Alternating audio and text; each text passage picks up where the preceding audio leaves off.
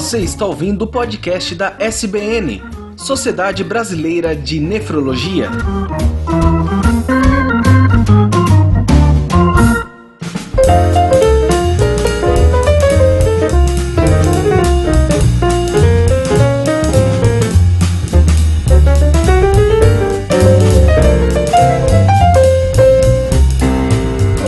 Bem-vindos ao primeiro episódio do podcast da Sociedade Brasileira de Nefrologia. Nesse primeiro episódio a gente está conversando hoje com o Christian Riella, que ele é médico, atua com genética e ele vai falar um pouquinho sobre a intersecção entre nefrologia e genética. E acompanhando aqui comigo hoje o Marcelo Maza. Tudo bom, Marcelo? Tudo bem, tudo bem. É um prazer estar aqui nesse primeiro podcast da Sociedade Brasileira de Nefrologia, nesse episódio bastante especial que conta com o Christian, Christian Riella, que já está há um tempo nos Estados Unidos, né, médico aqui de Curitiba e que está com uma experiência grande na doença genética e doença renal. Exatamente. Christian, por favor, se apresente, fala da sua experiência e, enfim, o que, que você está fazendo hoje em dia. Olá, Marcelo. Olá, doutor Maza. Obrigado pelo convite. Estou muito animado de participar desse primeiro podcast. Então, como foi dito na introdução, eu comecei a minha carreira aqui em Curitiba, no Brasil, fazendo a faculdade de medicina na Federal e fui para os Estados Unidos para residência em clínica médica e nefrologia. E nesse momento, nesses últimos dois anos, eu dediquei meu tempo a estudar a genética das doenças na nefrologia, ou seja, doenças hereditárias e doenças que são causadas por mutações genéticas.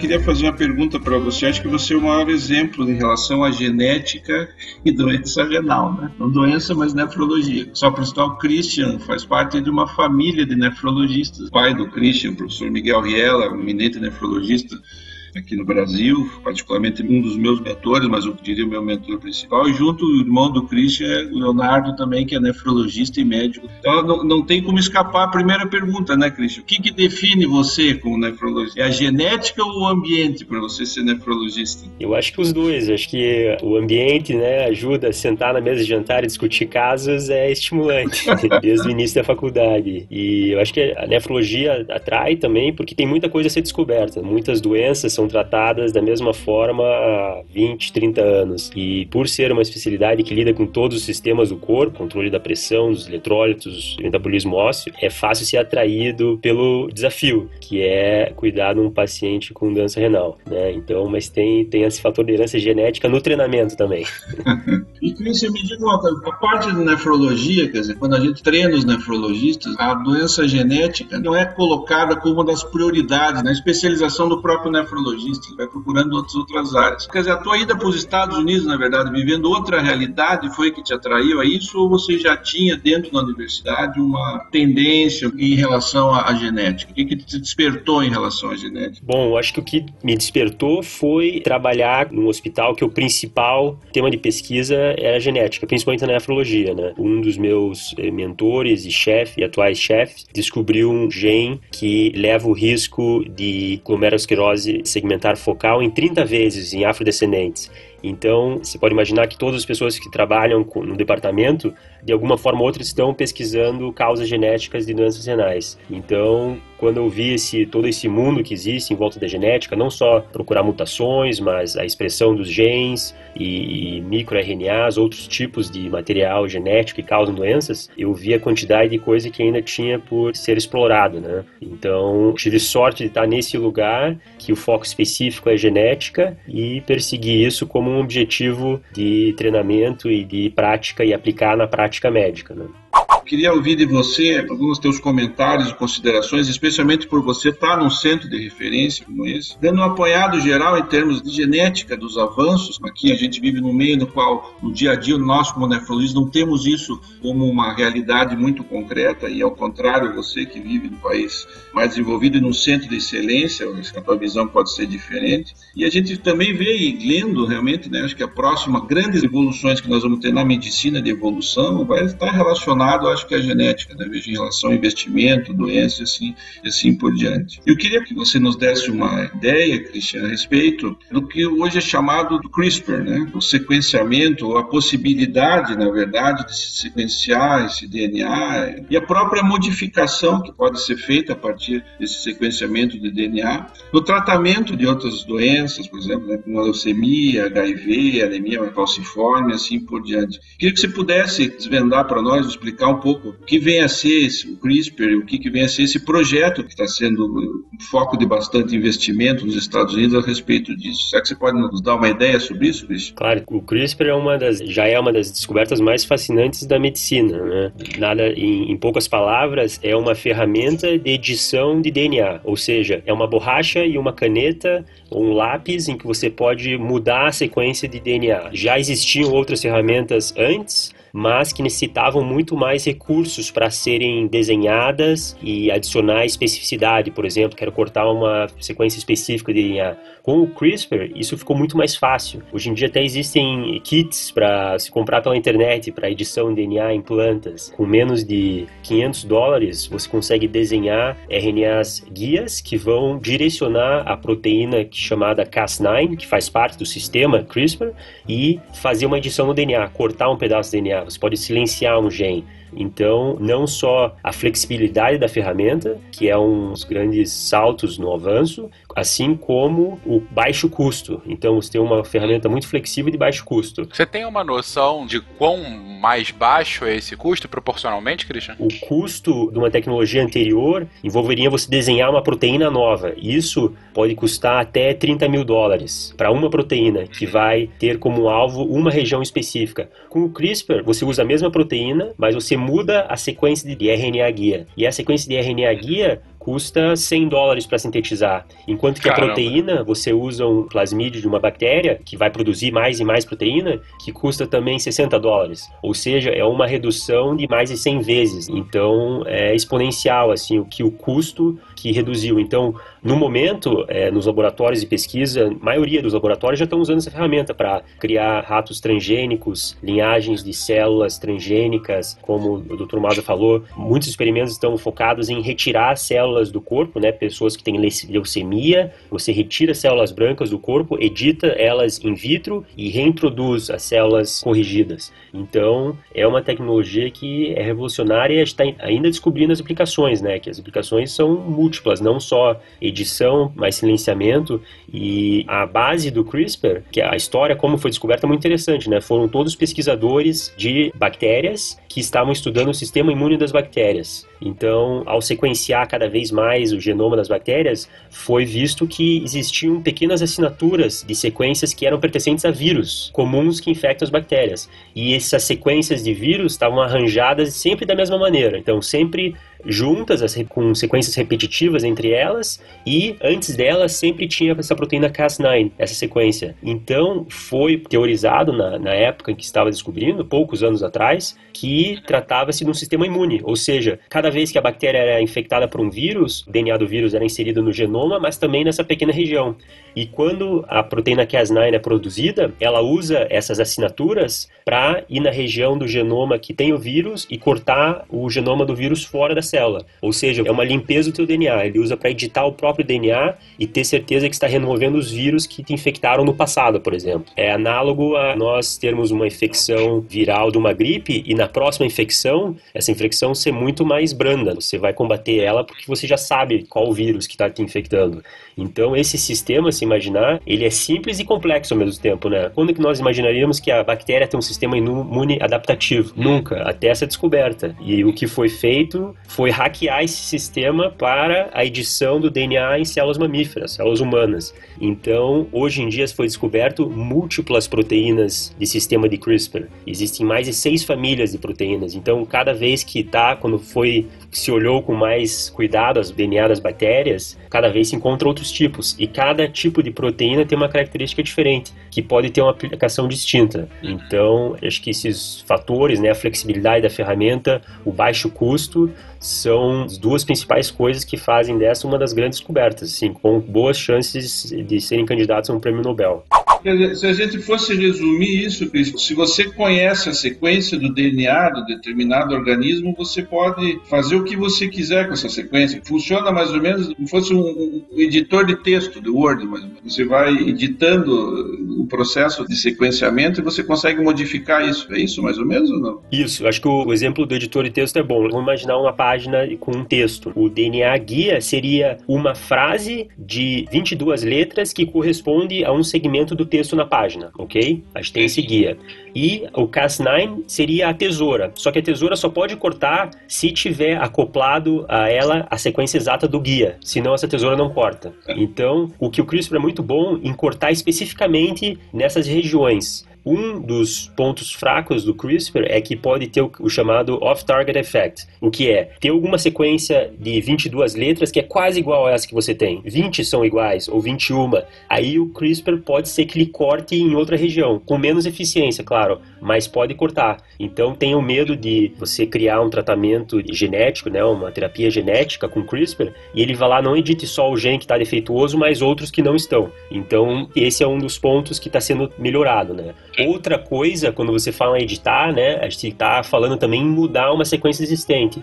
Essa segunda parte de você primeiro cortar é mais fácil. Agora, inserir um segmento novo é mais difícil, porque você precisa do CRISPR para ir lá com essa tesoura no texto, vamos cortar fora, como se fosse um cortar o texto realmente, e depois copiar e colar outro. Copiar e colar significa inserir na célula o segmento novo e ele não tem como você dirigi-lo para o lugar exato, ou seja, vai ser ao acaso que vai ocorrer essa integração do segmento novo. E é de baixa eficiência esse processo. É, imagino. Então, o que acontece é que para fazer o que chama de knockout, né, eliminar genes, para estudar os genes é fácil. O knock-in, colocar um, uma mutação nova, é mais difícil. Ainda é possível. Por exemplo, a eficiência de knockout, de você ir lá e cortar um gene específico, é de oitenta por cento, noventa por cento. A eficiência de knock-in é de cinco a vinte por cento, dependendo de quem está fazendo, sabe? Vai de muita da região, varia muito da região, a sequência, o tamanho da sequência, mas com a evolução da técnica, isso está melhorando muito rápido. Então eu acredito que logo vai ser muito mais confiável o método de knock-in. Pegarmos o exemplo da doença policística, né? Você vai ter uma mutação na policistina um, o gene P K D um, e você quer mudar o par de base que está modificado causando a doença, né? Você quer não só entrar ali, abrir o D N A, mas colocar um par de base novo. Então esse que vai ser o grande próximo passo, né? Como fazer isso com precisão e, e só no local que você precisa, não começar a editar as células no teu corpo inteiro, né? Ou seja, voltando à sua analogia do editor de texto, a gente consegue dar um, um localizar aí para pegar o texto que você quer excluir, mas na hora de fazer o control V para jogar as informações novas, você está clicando aleatoriamente no texto, esperando para que você clique no lugar certo. Isso, correto, correto. É como se você jogasse a frase ali e, por sorte, o que acontece é que você joga várias frases iguais e, pelo acaso, vai cair uma ali. Mas esse é um método mais cru. O outro método agora que está sendo evoluído é você jogar não uma frase pequena só do tamanho que você quer entrar ali. Você joga um outro texto, digamos, um terço do texto igual. Então, que vai ser usado como uma forma, modelo para copiar e colar ali. Mas ainda também não é tão eficiente fazer isso numa célula experimental, por exemplo, e, e muito menos numa célula humana, viva, num ser vivo. Então, esses são os, as barreiras que estão impedindo que isso realmente seja, né, o curador de todas as doenças. Christian, como é que está sendo isso, isso do ponto de vista ético? Porque, teoricamente, você pode manipular o genoma humano, não pode? Correto, mas o problema vai barrar nessa barreira da precisão, né? Será que você quer, digamos, já poder criar super bebês? Pode fazer, teoricamente, em embrião, pode ser feito isso. Isso, mas você vai precisar mudar muitos genes e você tem que verificar esse gene, se não teve mutações em outros genes que não deveriam ser mutados. Então, a precisão não chegou nesse ponto ainda, mas vai ser uma preocupação. Eu acho que a principal utilidade agora inicial em humanos vão ser essas doenças como leucemias, que você pode retirar toda a tua medula, editar fora do corpo, verificar as mutações e depois reintroduzir. E você não expõe o teu corpo inteiro a uma edição generalizada de todas as suas células, né? E isso vai em paralelo com as técnicas de terapias por via de vírus, porque o, o CRISPR nada mais é do que uma sequência de D N A que vai transcrever uma proteína e a sequência guia que você precisa para fazer a edição. Então, o que acontece? Você quer introduzir essa sequência na célula que precisa ser editada, ou seja, em células de tumores ou de pessoas que têm doenças doenças genéticas congênitas. Vamos levar o exemplo, né? Eu quero editar só as células do rim para curar a doença policística. E a melhor maneira de fazer isso é usar um vetor viral, ou seja, um vírus atenuado que tenha a atração pelo rim, né? Chama de tropismo pelo rim. Então, essas técnicas estão sendo avançadas meio que em paralelo, assim. As técnicas de, de introdução de genes para o vírus está é, muito avançada também. Então, aí que eu acho que vai estar tá a grande chave, né? Introduzir na célula específica, a sequência específica, né? Fazer o corte e a sequência específica ali, sem risco de ter os efeitos off-target. Mas para editar nesse sentido de criar um super ser humano, eu acho que ainda a ferramenta não é tão precisa para chegar nesse ponto. Você precisaria de muitas tentativas para conseguir chegar a uma célula embrionária que tenha todas as mutações que você quer. Eu tenho uma frase aqui, eu estava fazendo uma pesquisa, isso aqui, que eu me deparei com um artigo no New York Review of Books só sobre, vendo essa história, até de um livro que foi, está sendo lançado, chama-se é Crack in Creation, né, que é da Jennifer Doudna. Uma das frases aqui, que é do, do James Clapper, que era o diretor da National Intelligence do Obama, ele coloca que o CRISPR poderia ser uma arma de destruição em massa, mostrando que há necessidade de uma regulamentação disso. E não sei como é que está essa discussão nos Estados Unidos em relação a essa regulamentação em torno de patentes, se isso fica em laboratório, existe alguma regulamentação da Academia de Ciências em relação à utilização disso? Como é que está o debate disso em termos de comercialização e de patente disso nos Estados Unidos? Perfeito. Aliás, essa é uma história muito interessante da Jennifer Doudna e do Zeng Lab, que é um laboratório do Broad Institute, que é afiliado a Harvard, e, e tem a Jennifer, que é de Berkeley. A Jennifer foi uma das pioneiras no CRISPR, né? Ela estudou o sistema imune bacteriano, até com uma outra pesquisadora francesa, e publicaram, né, o artigo inicial mostrando como o CRISPR funcionava, né, em bactérias. E daí foi uma corrida para quem publicava antes essa edição em células mamíferas. Ela aplicou para uma patente nos Estados Unidos que estava em processamento, enquanto que o Zeng Lab aplicou uma patente em paralelo, só que pedindo por uma outra via, assim, mais rápida. E a patente foi concedida ao Zeng Lab, ou seja, antes para ele. Então teve, teve toda uma briga judicial entre os dois laboratórios. No fim das contas, foi concedida ao Zeng Lab. Os grandes descobridores do CRISPR foram a Jennifer Doudna e uma outra pesquisadora francesa, né? Que a maioria dos artigos da Jennifer Doudna você vai ver que tem um grupo francês muito bom. Então fica aquela coisa, mas é conhecida essa história e, né, todo mundo sabe o que o Zeng é muito bom em fazer, caracterizar o CRISPR, a proteína, rapidamente, assim, e, e diferentes aplicações, assim. Eles são muito eficientes no laboratório. Então ele levou além, a edição está levando a outros patamares, assim, tem o seu mérito também. E, por enquanto, por exemplo, você utilizar para fins de pesquisa o CRISPR, você pode comprar um plasmídio, que é, né, uma sequência de D N A de bactéria que contém a transcrição dessa proteína, que custa sessenta dólares no laboratório. Só precisa transformar bactérias, cultivá-las e extrair o D N A. Então, custo baixíssimo. A aplicação comercial daí vai ficar mais complicada. Quem tem a patente do CRISPR é o Zeng Lab, né? Eu acredito que logo essa patente não vai se aplicar para todos. É como se patentear a caneta, né, dizer que só quem tem a caneta vai poder escrever, porque a aplicação já está, eu diria que mais de cinquenta por cento dos laboratórios nos Estados Unidos usam isso, de pesquisa é, acadêmica, né, e diversas indústrias farmacêuticas estão tentando criar terapias gênicas baseadas no CRISPR. E para a nefrologia, Christian, o que, que você acha, o que você vislumbra aí, né, para nós, na nossa área, em relação ao CRISPR? A nossa área, eu acho que diminuiu muito o custo de criarmos células transgênicas, né, ou seja, cultivar células no laboratório modificadas, que possam simular a mutação do teu paciente, por exemplo. Digamos que você tem um paciente com uma doença familiar, você faz um sequenciamento e descobre uma mutação em um gene, seja novo ou não, você pode transferir esse dado da mutação para um modelo de célula rapidamente. Em torno de dois meses, pode conseguir já uma célula mutante e testar medicações, você pode medir a expressão gênica. Então, acho que facilitou essa conexão entre a clínica e o laboratório. É mais fácil você dizer para um colaborador, olha, eu tenho um paciente que tem uma mutação nesse gene, nunca foi estudado, é muito fácil de fazer um knockout desse gene em células, estudar o que acontece com uma célula quando você faz isso no knockout. Então, eu acho que democratizou a pesquisa nesse sentido, que antes laboratórios enormes poderiam fazer isso. Mas quais doenças renais você acha que nós vamos nos beneficiar em relação a isso? Mas doença renal específica, você acha que isso possa ser a curto, a médio prazo, a gente ter algum tipo de resultado? Não? Bom,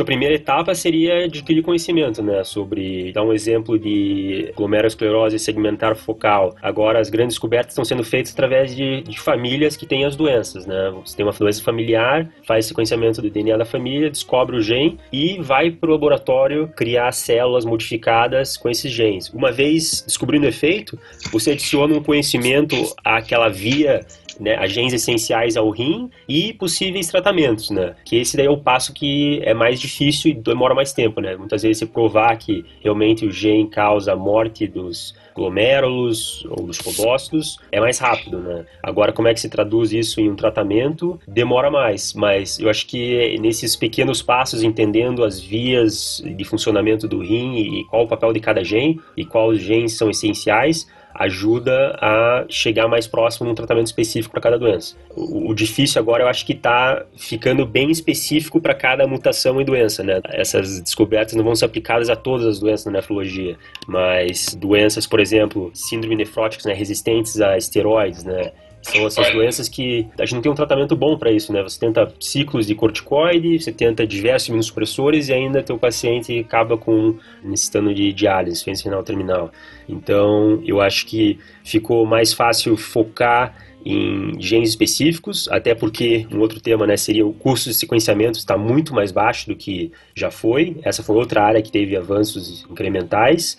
Então, está mais próximo da realidade você ter um paciente com o qual você vai usar o sequenciamento para descobrir uma mutação e colaborar com o laboratório em descobrir os efeitos na célula dessa mutação. Até porque vai ter um interesse acadêmico em fazer isso e possibilidade de uma terapia, dependendo das vias metabólicas que estão envolvidas. Cristian, passando do CRISPR para outros testes genéticos, por exemplo, que são feitos aí nos Estados Unidos a partir, por exemplo, de saliva, isso me parece que está até comercializado nos Estados Unidos, né? Eu vi uma companhia, eu estava dando uma pesquisa que não sei se vinte e três and me, que você pega uma amostra de saliva e aquilo faz, você consegue depois fazer um determinado mapeamento e você consegue, se pode estabelecer quais tipos de doença que você pode desenvolver no futuro, né? Como Parkinson, Alzheimer. Como é que você vê isso? Isso tem um impacto grande do ponto de vista até de se estava vendo em relação a seguro nos Estados Unidos, né? Que tem, o indivíduo vai desenvolver uma determinada doença, o seguro dele vai ter um impacto diferente em relação a pagamento, etcétera. Isso é, realmente é confiável? Isso é uma jogada comercial? Como é que você vê isso?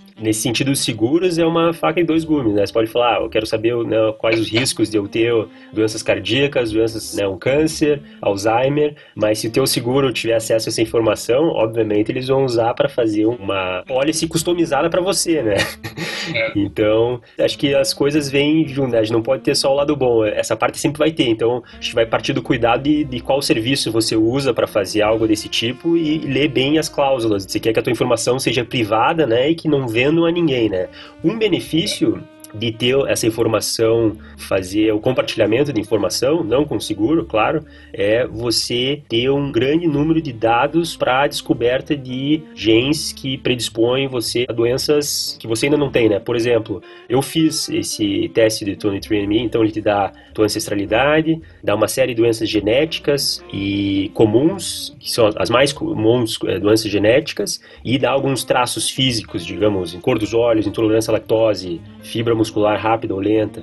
E o que eles fazem também é, é dar um questionário que você diz todas as doenças que você tem. Então, por exemplo, se eu tenho, sei lá, cinquenta anos, eu tive uma artrose do joelho, e eles vão lá e fazem grupos, né? Agrupam quem teve osteoartrose e quem não teve e olham as variações do genoma. Se tiverem variações que possam é, prever qual grupo você vai ser, isso já é um adicional. Então, você faz o teu teste, você tem uma informação que não existia antes, né? Ah, esse, essa tua variante genética, você ter um A em vez do C nessa posição, num gene específico, te predispõe a maior risco de problema no teu joelho. É, é claro que essa só é a parte genética, né? E o ser humano é uma interação da genética, o meio ambiente, então, com o seu meio. Então, eu acho que você manter isolada essa informação, eu acho que a gente mais perde do que ganha, né? Acho que o compartilhamento dos dados e de dados clínicos que vai fazer medicina e para esse próximo passo, né? Que eles chamam de medicina de precisão. Você acha confiável, Christian, esses testes, por exemplo, saliva, que eles mandam para você em casa? Você... Há muita variabilidade entre eles, eles têm resultados confiáveis? Assim. Isso é um teste hoje mais cotidianamente usado? Como é que funciona isso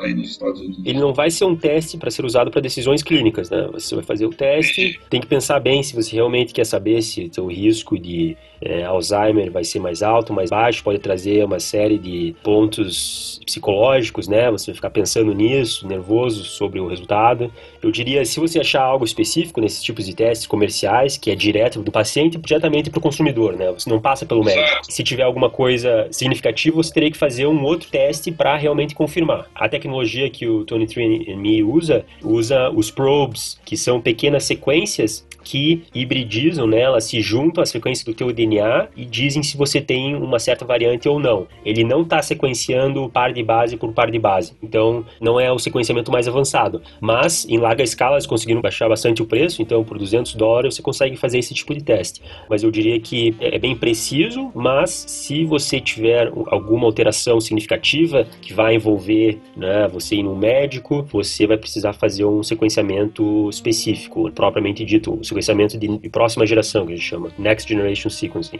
que é sequenciar cada par de base e comparar com uma referência e analisar por um médico especialista e uma pessoa que faz biologia computacional.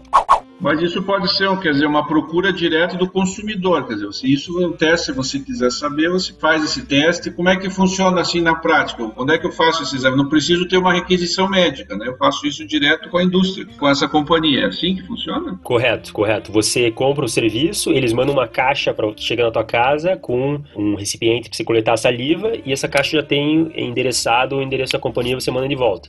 Então, é bem rápido, prático. E você recebe o resultado em casa, depois disso, daí você vai decidir o que, que você vai fazer, então. Isso, correto. Uma coisa que teve uma série de, não processos, mas o F D A americano bloqueou inicialmente essa companhia porque eles estavam dizendo, ah, você tem setenta por cento de chance de ter fibrilação atrial, você tem cinquenta por cento de chance de ter um infarto.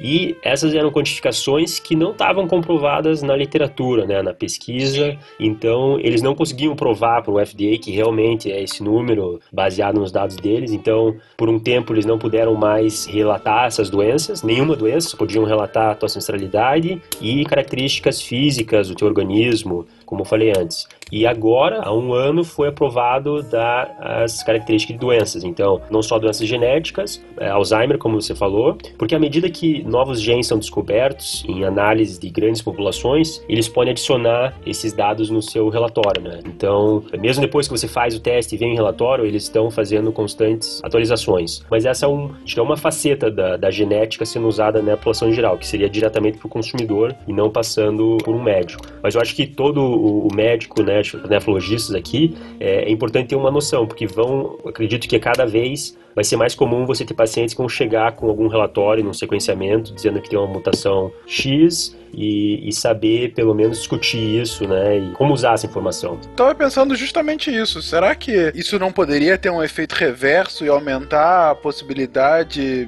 de pessoas que já têm muita preocupação com doença, de repente falar, ah, eu tenho aqui sessenta por cento de chance de doença X, e aí a pessoa começa a ficar obcecada com relação àquela doença? Eu acho que pode ter, pode ter. É, a gente tem pessoa que já está obcecada assim, sem ter esse dado, né? Exatamente! Você está quantificando a obsessão da pessoa nesse momento. Eu, eu, na minha opinião própria, sou a favor de ter essa informação. Acho que quanto mais dados e mais conhecimento, melhor, né? Menos desconhecido vai ser. Então, por exemplo, se eu tenho sessenta por cento de chance de ter fibrilação atrial, vou fazer tudo para, né, manter uma vida saudável, vou tomar menos café, ingerir menos bebida alcoólica, tomar uma série de medidas para minimizar o efeito do ambiente no meu corpo, né? Então, acho que tem os dois lados. Isso que eu falei, é, você tem que pensar bem antes de fazer um teste, ainda mais esses diretamente do consumidor, que vai te dar uma informação, às vezes, que você nem pediu, você nem queria saber que você tem Alzheimer, veio. Você queria saber só exatamente se a tua família era do, da Itália ou da Alemanha.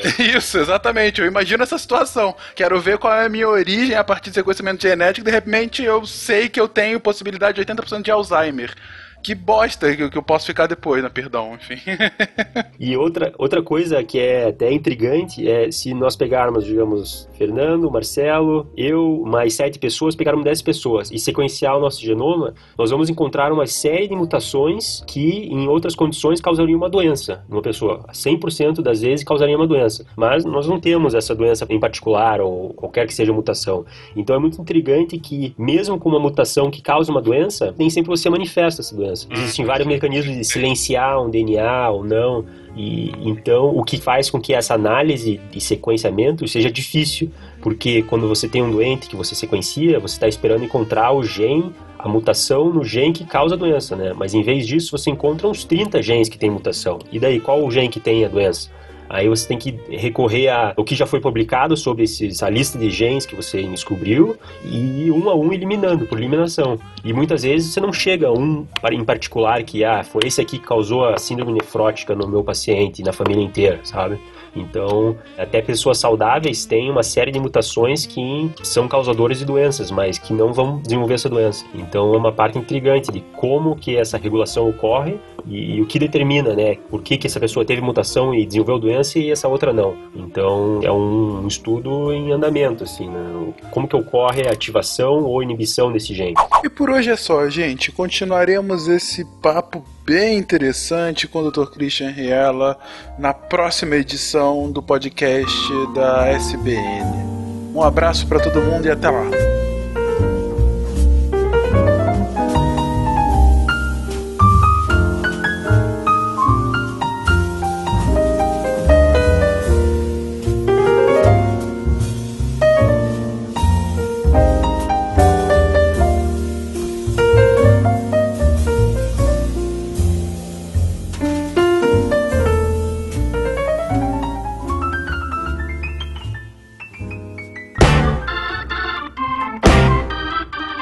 Você ouviu o podcast da S B N, Sociedade Brasileira de Nefrologia.